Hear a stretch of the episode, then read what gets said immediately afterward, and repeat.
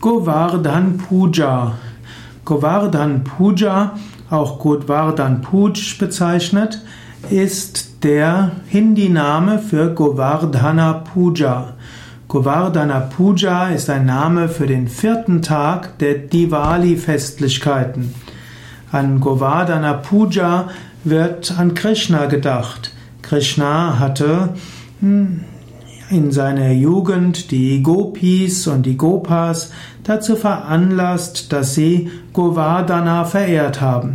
Govardhana, auch Govardhan genannt, ist ein gewisser Berg und Govardhan war ein Berg, an dem die Kühe gegrast haben, ein Berg, der Menschen viel Gutes gegeben hat.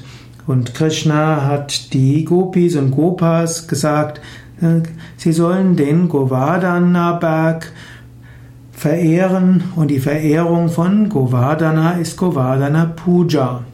Es gibt dort eine längere Geschichte und wenn du sie kennenlernen willst, dann schaue nach unter dem Hauptstichwort Govardhana Puja. Also wie Govardhan Puja, nur ist ein A nach dem N.